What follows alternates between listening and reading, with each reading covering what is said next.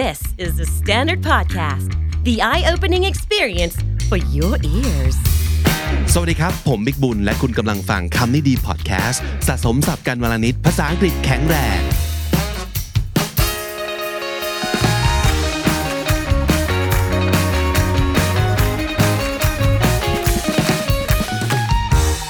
ท้ายสัปดาห์นนี้กับคำนี้ดีนะครับ เป็นเรื่องราวของ value ที่สำคัญของ Gen Z เรา มี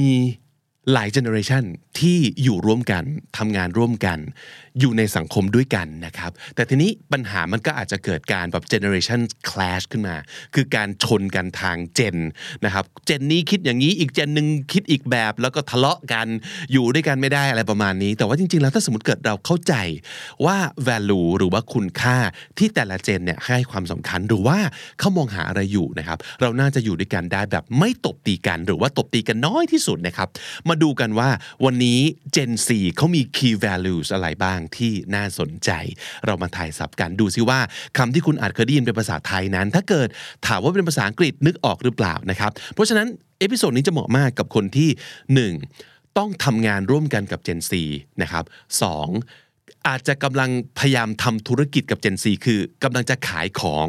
ขายสินค้าขายบริการอะไรบางอย่าง ให้กับ Gen Z เราเข้าใจเขาไหม รู้ไหมว่าเขามองหาอะไรอยู่ หรือแม้แต่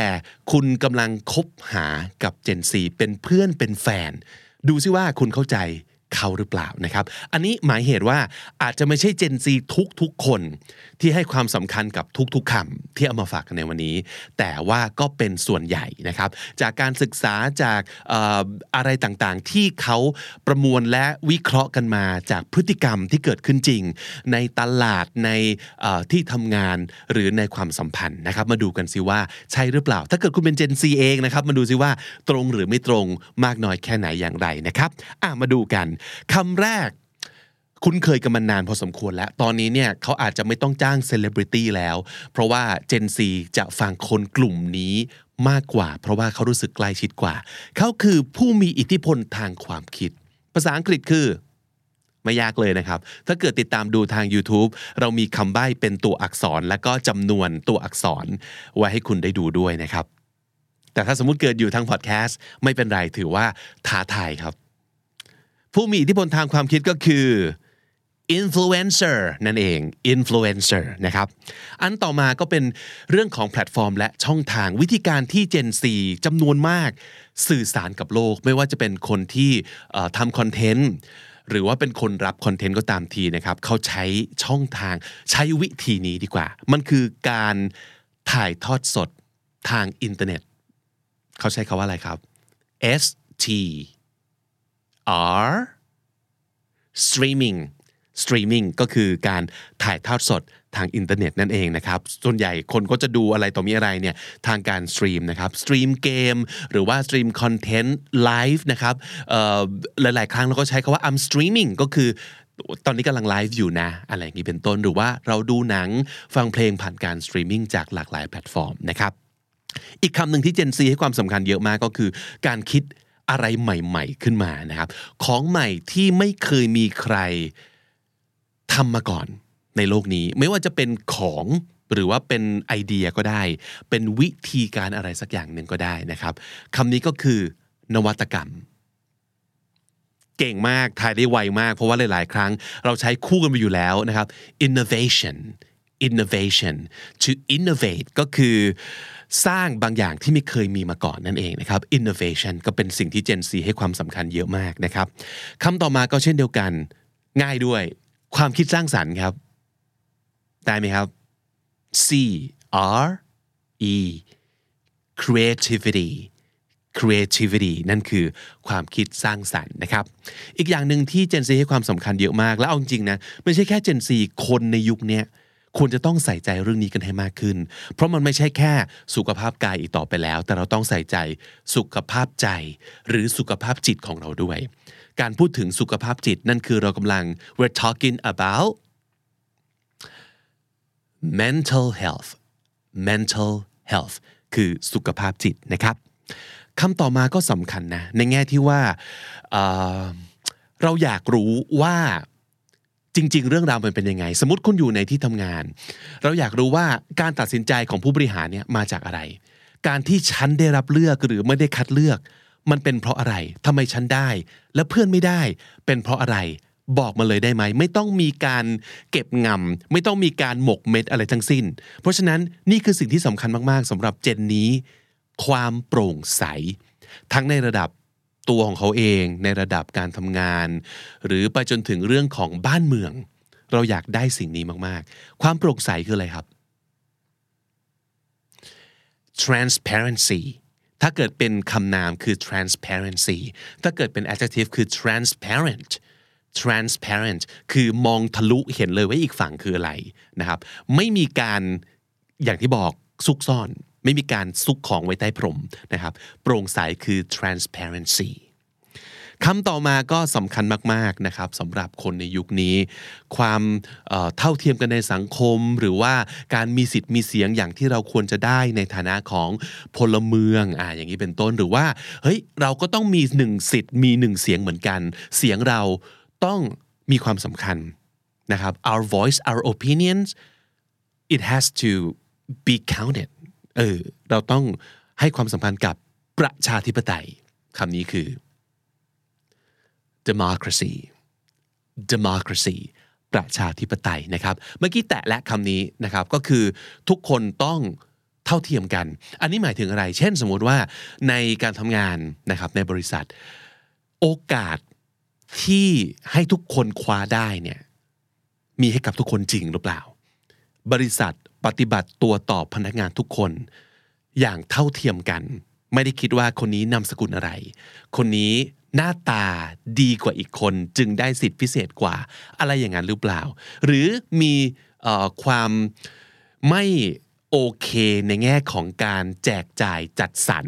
อ่าอันนี้ก็เป็นประเด็นถูกไหมครับ ที่เราจะเคยได้ยินแล้วก็เป็นดราม่ากันมากมาย โดยเฉพาะอย่างยิ่งเขาก็รู้สึกว่าเฮ้ยมันต้องแฟร์นะนะเพราะฉะนั้นเรื่องของความเท่าเทียม ก็เป็นสิ่งที่คนเจนใหม่ ให้ความสำคัญเยอะมาก ความเท่าเทียมคืออะไรครับ เท่ากันคือ equal ถูกไหมครับ เท่ากัน อันนี้เท่ากับเท่าไหร่ equal นะครับ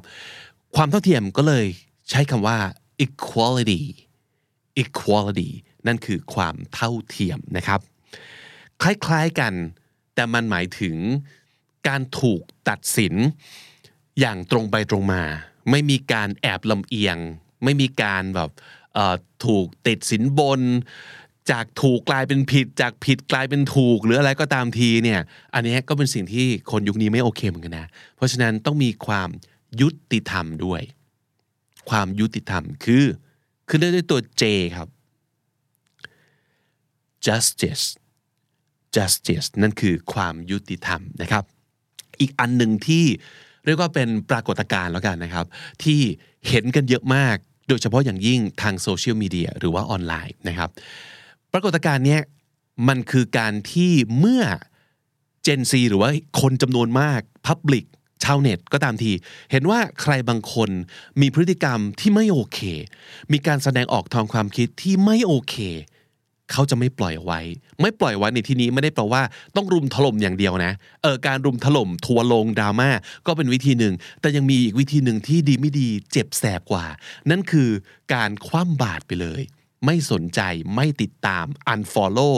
unsubscribe แล้วก็ไม่หือไม่อือใด ๆทำเหมือนกับเขาไม่มีตัวตนไปเลย นั่นคือวัฒนธรรมคว่ำบาตรวัฒนธรรมคว่ำบาตรนึกคำนี้ออกไหมครับ เคยเห็นในข่าวไหมครับ เขาใช้คำว่า cancel culture so he's being cancelled for his behavior online he's being cancelled อันนี้ก็คือถูกคว่ำบาตรไปแล้วนะครับ ถูก unfollow unsub แล้วก็คนแบบเลิกสนใจ เลิกให้ค่าไปเลย นั่นคือการถูก cancel เจ็บปวดมากสำหรับคนที่ทุกวันนี้ต้องหากินกับชื่อเสียงเอ่ยหากินกับจำนวน follower เอ่ยหรือว่าการ engagement ออนไลน์นะครับ นั่นคือวัฒนธรรมความบาตร cancel culture อีกอย่างหนึ่งที่ผมว่าคนรุ่นนี้ก็ให้ความสำคัญมากจริง แต่ว่าจริง ๆ แล้วคนในฐานะมนุษย์คนหนึ่งเนี่ยย่อมต้องการนะครับคำนี้มันคือเรื่องของเราทำอะไรไปแล้วคนคนยอมรับนะว่าโอเค นี่คือสิ่งที่มีคุณค่า นี่คือสิ่งที่น่าพิจารณา คุณเป็นคนคนหนึ่งที่ มีประโยชน์นะ คุณเป็นสมาชิกคนหนึ่งในสังคม ในบริษัทนี้ที่เราต้องให้คุณค่าเหมือนกัน ทุกคนอยากได้การยอมรับ การยอมรับนึกออกไหมครับคำนี้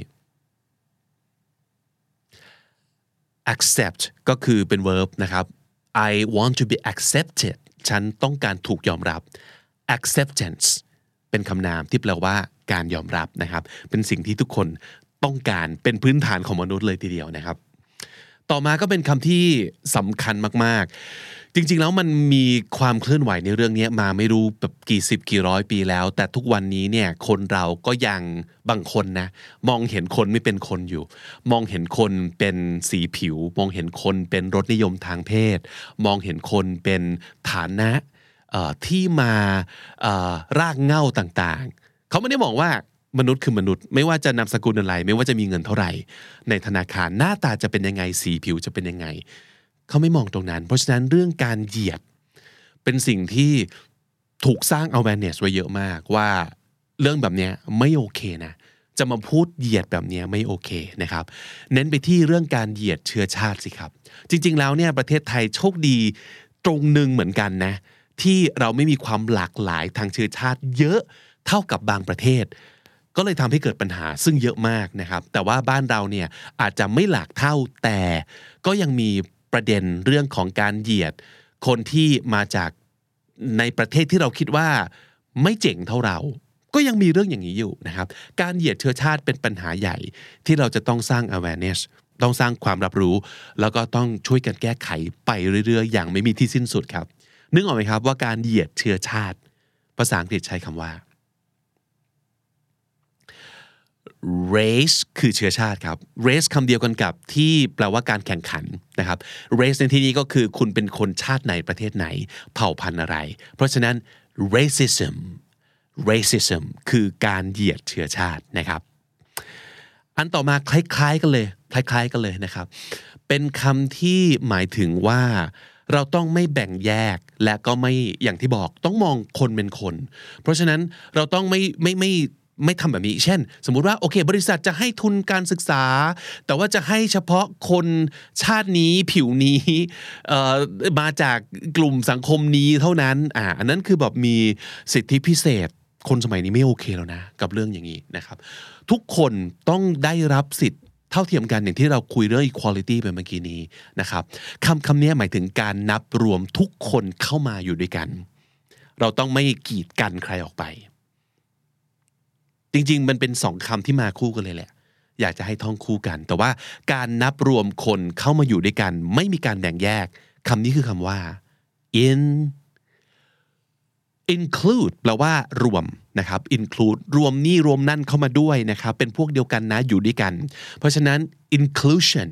ก็เป็นคำนาม inclusive อันนี้น่าจะคุ้นเคยที่สุด inclusive inclusiveness ก็คือการนับรวมทุกคนเข้ามาให้เป็นพวกเดียวกันโดยไม่แบ่งแยกนะครับ inclusiveness นั่นคือ keyword อันหนึ่งที่สำคัญมาก ๆ ของคนยุคนี้ อีกคำหนึ่งที่ผมอยากจะให้ท่องไปคู่กันนะครับ มี include ก็ต้องมี exclude คำว่า exclude ก็หมายถึงว่ากันออกไป นี่คือสิ่งที่ไม่โอเคนะครับคำต่อมานะครับน่าจะหมายถึง ความหลากหลาย ความหลากหลายในที่นี้เนี่ยมันเกิดจาก awareness แหละที่ยุคนี้แล้วอะมันรู้ว่ามันไม่ใช่มีแต่ผู้ชายผู้หญิงจบ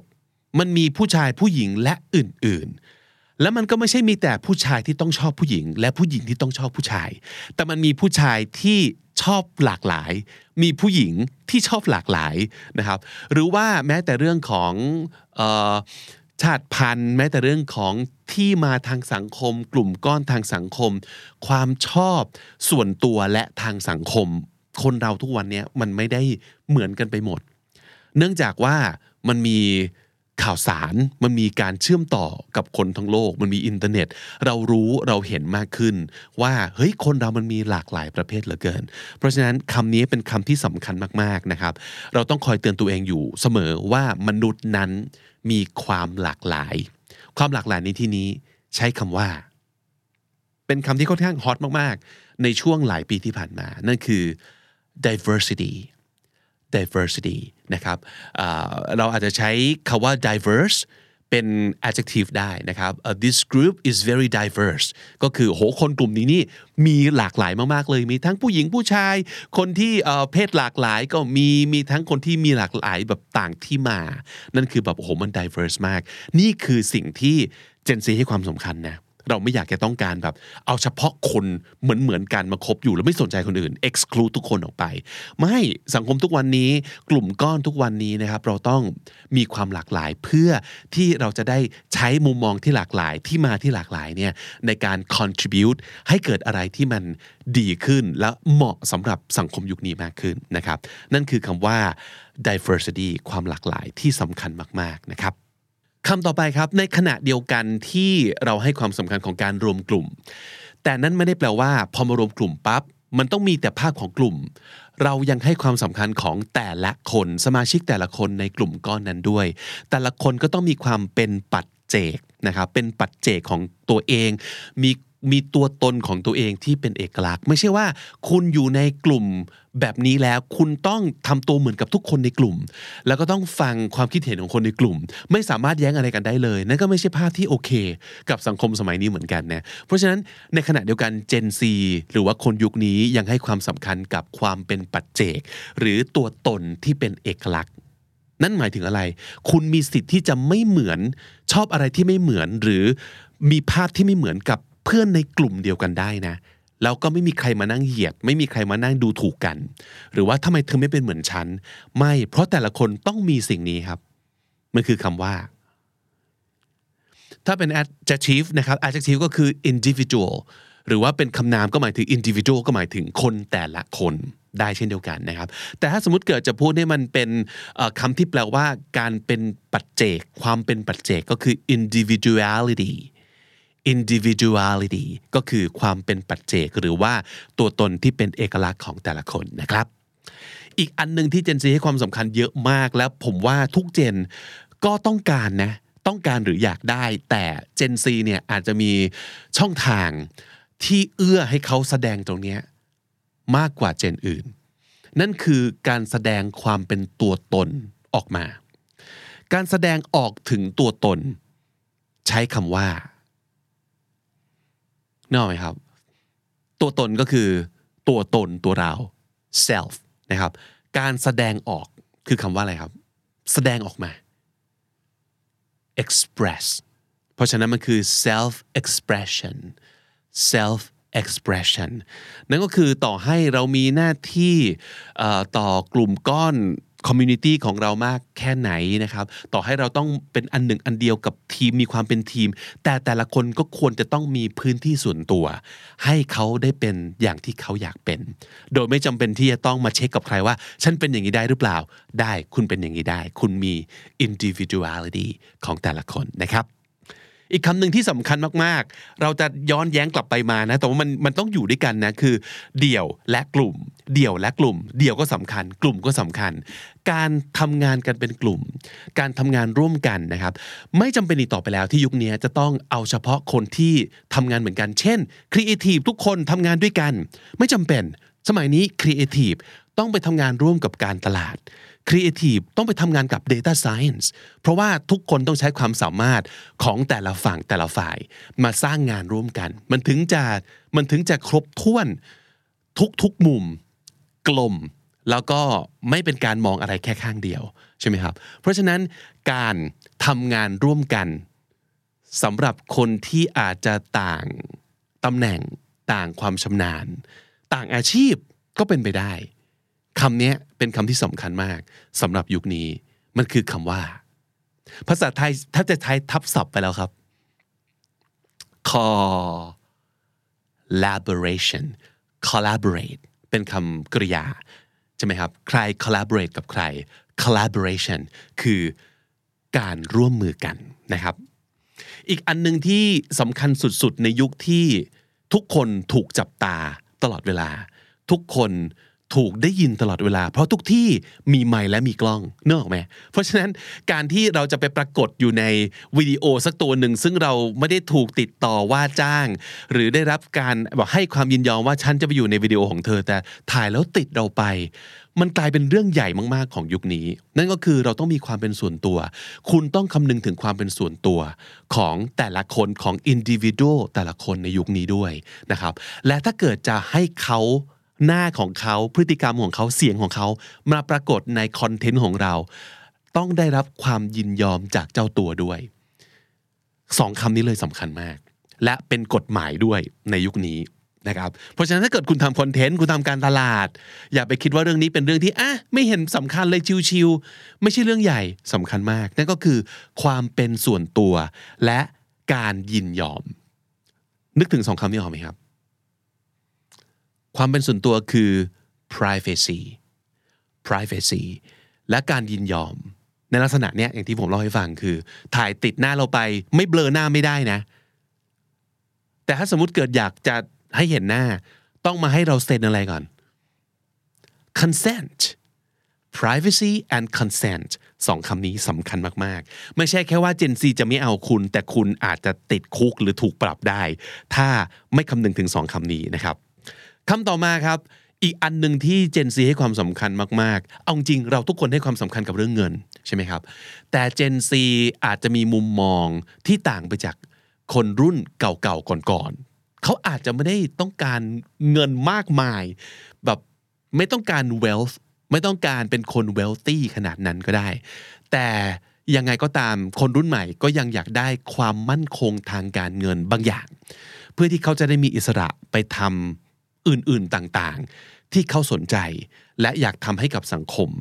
โดยที่ไม่ต้องมัวแต่คำนึงว่า ฉันจะมีกินหรือเปล่า ดังนั้นเรื่องนี้เลยสำคัญมากๆสำหรับคนรุ่นใหม่คนยุคนี้นะครับ นั่นก็คือความมั่นคงทางการเงินคำนี้นึกออกไหมครับ ทางการเงินหลาย ๆ คนพอเดาได้แล้ว financial อะเกี่ยวกับเรื่องเงินใช่ไหมครับ ความมั่นคงใช้คำว่าอะไรครับ ความมั่นคงคือ stability so financial stability ก็คือความมั่นคงทางการเงินนั่นเองนะครับ นั่นก็แปลว่าอย่างน้อยเรารู้แล้วว่าเราจัดการการเงินในแบบที่เราไม่ต้องกังวลเรื่อง จะมีอะไรกินพรุ่งนี้ตลอดเวลาไม่งั้น creativity ก็ไม่ออกการที่จะไป volunteer ช่วยเหลือคนอื่น ก็ไม่ทำเพราะว่าฉันยังเอาตัวฉันไม่รอดเลยนะครับ ดังนั้นพอมี financial stability แล้ว เราก็จะได้ไปทำอย่างอื่นได้มากขึ้นนั่นเองนะครับ อีกหนึ่งคำที่มันมาแรงมากๆ โดยเฉพาะอย่างยิ่งในช่วงโควิดที่ผ่านมานะครับ คนเริ่มเห็นแล้วว่าพอเกิดวิกฤต โดยเฉพาะอย่างยิ่งในระดับโลกปั๊บเนี่ยทุกสิ่งทุกอย่างเปลี่ยนหมดเลยนะครับ พอมันเปลี่ยนหมดแสดงว่าไอ้สิ่งที่เราเคยรู้มาเนี่ยมันอาจจะไม่ได้ใช้มีประโยชน์ได้ในวันพรุ่งนี้อีกต่อไปแล้ว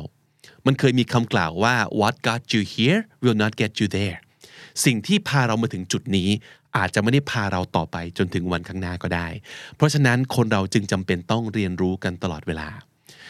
สิ่งที่เราเคยรู้เคยเก่งด้วยนะ มันอาจจะไม่เวิร์กแล้วในยุคนี้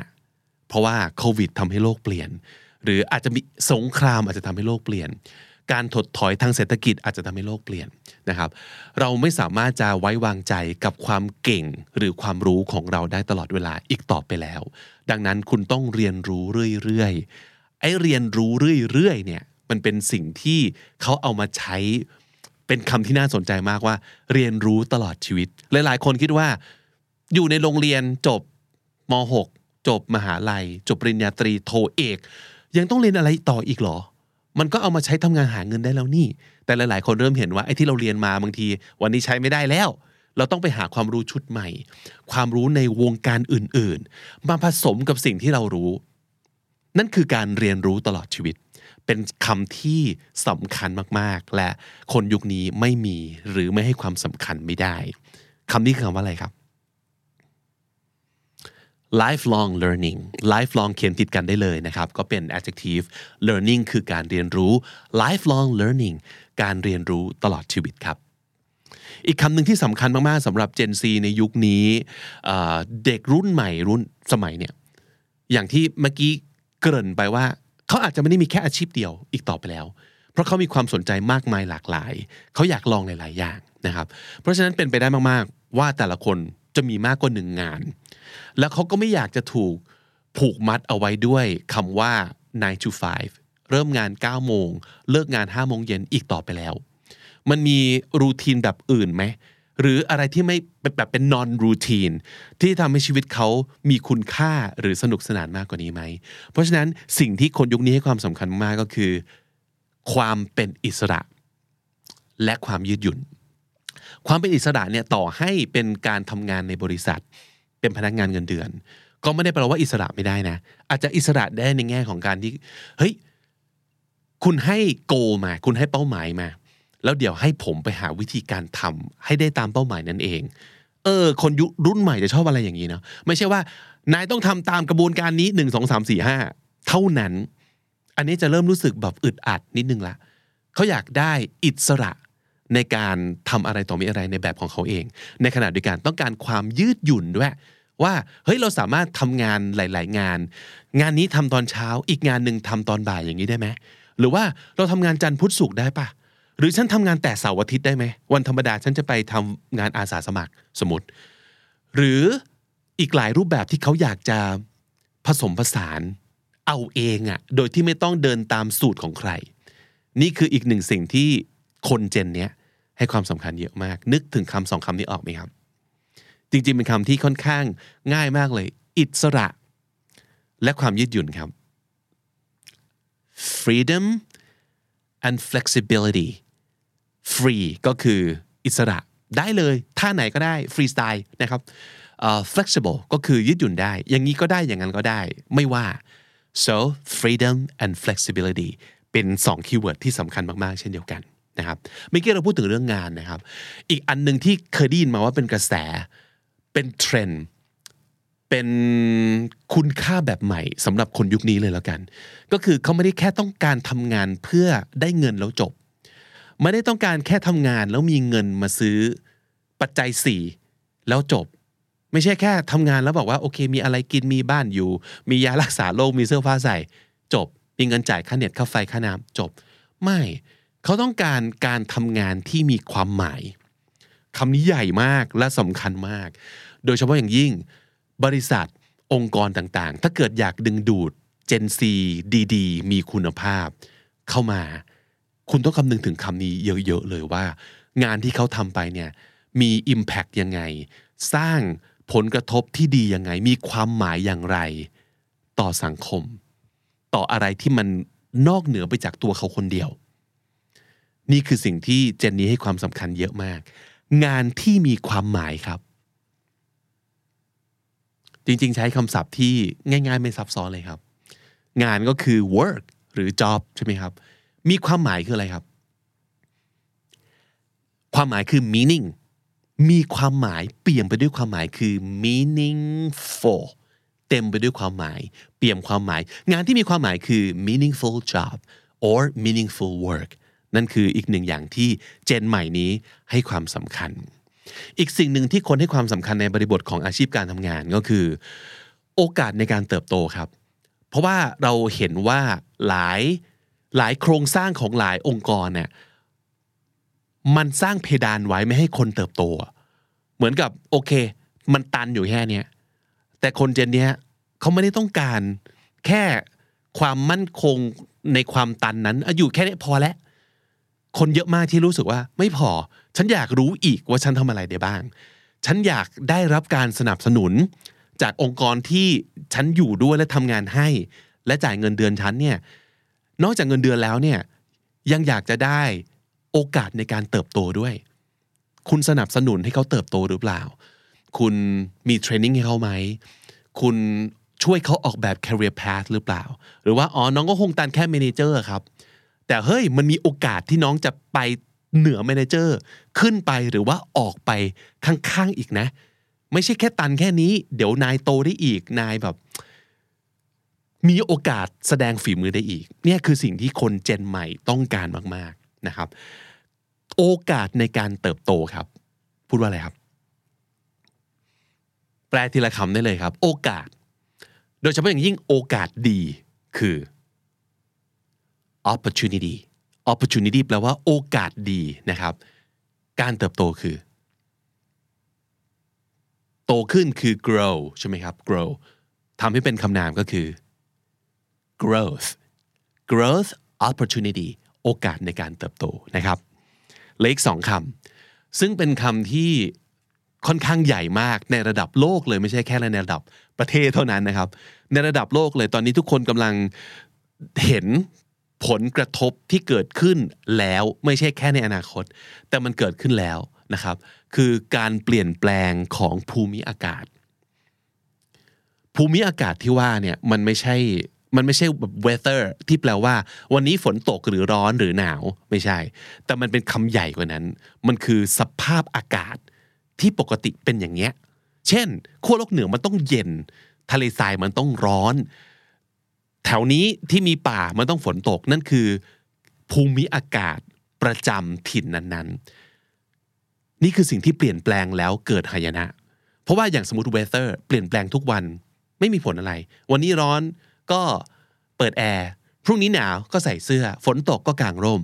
เปลี่ยนแปลงได้เรื่อยๆ เป็นเรื่องปกตินั่นคือ weather นะครับแต่ถ้าเกิดพูดถึงสภาพภูมิอากาศที่ไม่ควรจะต้องเปลี่ยนแปลงใหญ่ขนาดนั้นเนี่ยมันคือคำว่าอะไรครับนึกออกไหมครับ climate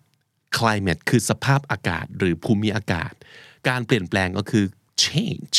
climate change นี่คือสิ่งที่กระทบคนทั้งโลกนะครับ จึงนำมาซึ่งคำคำนี้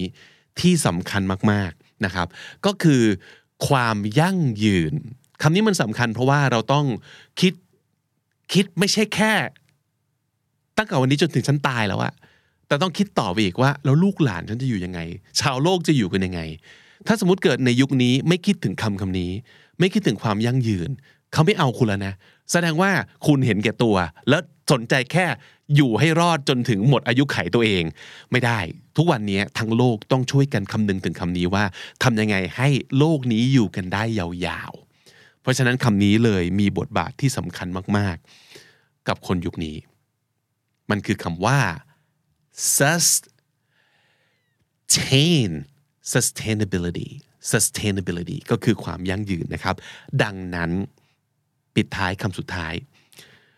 คนยุคนี้จึงรู้สึกว่าเขาต้องมีความรับผิดชอบ นอกเหนือจากตัวเอง นอกเหนือจากพ่อแม่ นอกเหนือจากคนที่บ้าน แต่เขาต้องมีความรับผิดชอบต่อสังคมและสิ่งแวดล้อมครับสำคัญที่สุดเลย ถ้าเกิดงานอาชีพกิจการของบริษัทไหน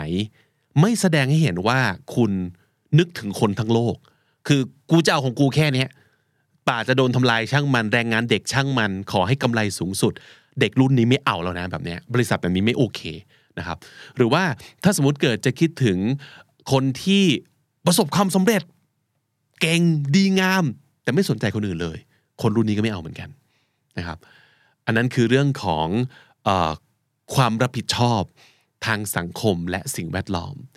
ที่คนยุคนี้ให้ความสำคัญมาก ๆ มันคือคำว่าอะไรครับ ความรับผิดชอบก็คือ responsibility นะครับ ไม่ใช่คำแปลกประหลาดเลย แต่ว่าเอามาคู่กับคำว่าทางสังคมและทางสิ่งแวดล้อม ดังนั้น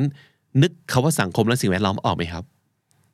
อะแล้วทำให้มันเป็นคำ adjective ครับ เพราะเราจะเอามาขยายความผิดชอบถูกไหมครับ เพราะฉะนั้น social society ก็คือสังคม social ก็คือเกี่ยวกับสังคม สิ่งแวดล้อมคือ environment นะครับทำให้เป็นคำ adjective เติมท่อเข้าไปนะครับ environmental environmental social and environmental responsibility นั่นคือสิ่งที่ไม่ใช่แค่ Gen Z ไม่ใช่แค่เจนไหน แต่ทุกเจน ต้องให้ความสนใจร่วมกัน จริงๆ น่าจะมีอีกหลายคำที่คนเจนนี้ คนยุคนี้ให้ความสำคัญ หรือว่าอาจจะเป็นคำที่คนเจนอื่น ก็รู้สึกว่าเฮ้ยมันสำคัญสำหรับทุกเจนเช่นเดียวกันนะครับ ถ้าเกิดนึกคำเหล่านั้นออกลองพิมพ์คอมเมนต์เอาไว้ได้ใต้คลิปนี้ได้เลยนะครับ แล้วเราจะมาแชร์กันแล้วก็มาเรียนรู้ร่วมกันครับ เป็นยังไงครับ วันนี้ทั้งหมดที่เอามาฝาก 26 คำทายกันได้ทั้งหมดกี่คำครับ และถ้าติดตามฟังคำนี้ดีพอดแคสต์มาตั้งแต่ episode แรกมาถึงวันนี้คุณจะได้สะสมศัพท์ไปแล้วทั้งหมดรวม 8,484 คำและสำนวนครับ และนั่นก็คือคำนี้ดีประจำวันนี้นะครับ ฝากติดตามรายการของเราได้ทาง Apple Podcast Spotify และทุกที่ที่คุณฟัง podcast ครับ ใครชอบอะไรสั้นๆ เพลินๆ ไปที่ TikTok ได้เลยนะครับ search คำนี้ดีหรือ KND the standard ครับ ใครอยากจะแชร์คอนเทนต์นี้ไปให้คนที่คุณรู้ว่าต้องชอบเรื่องแบบนี้แน่ๆเลยนะครับ ฝากแชร์จาก YouTube Channel ของเราไปด้วยนะครับผมบิ๊กบุญครับ วันนี้ต้องไปก่อนแล้วครับ อย่าลืมเข้ามาสะสมศัพท์กันทุกวันวันละนิด ภาษาอังกฤษจะได้แข็งแรง สวัสดีครับ The Standard Podcast, eye opening for your ears.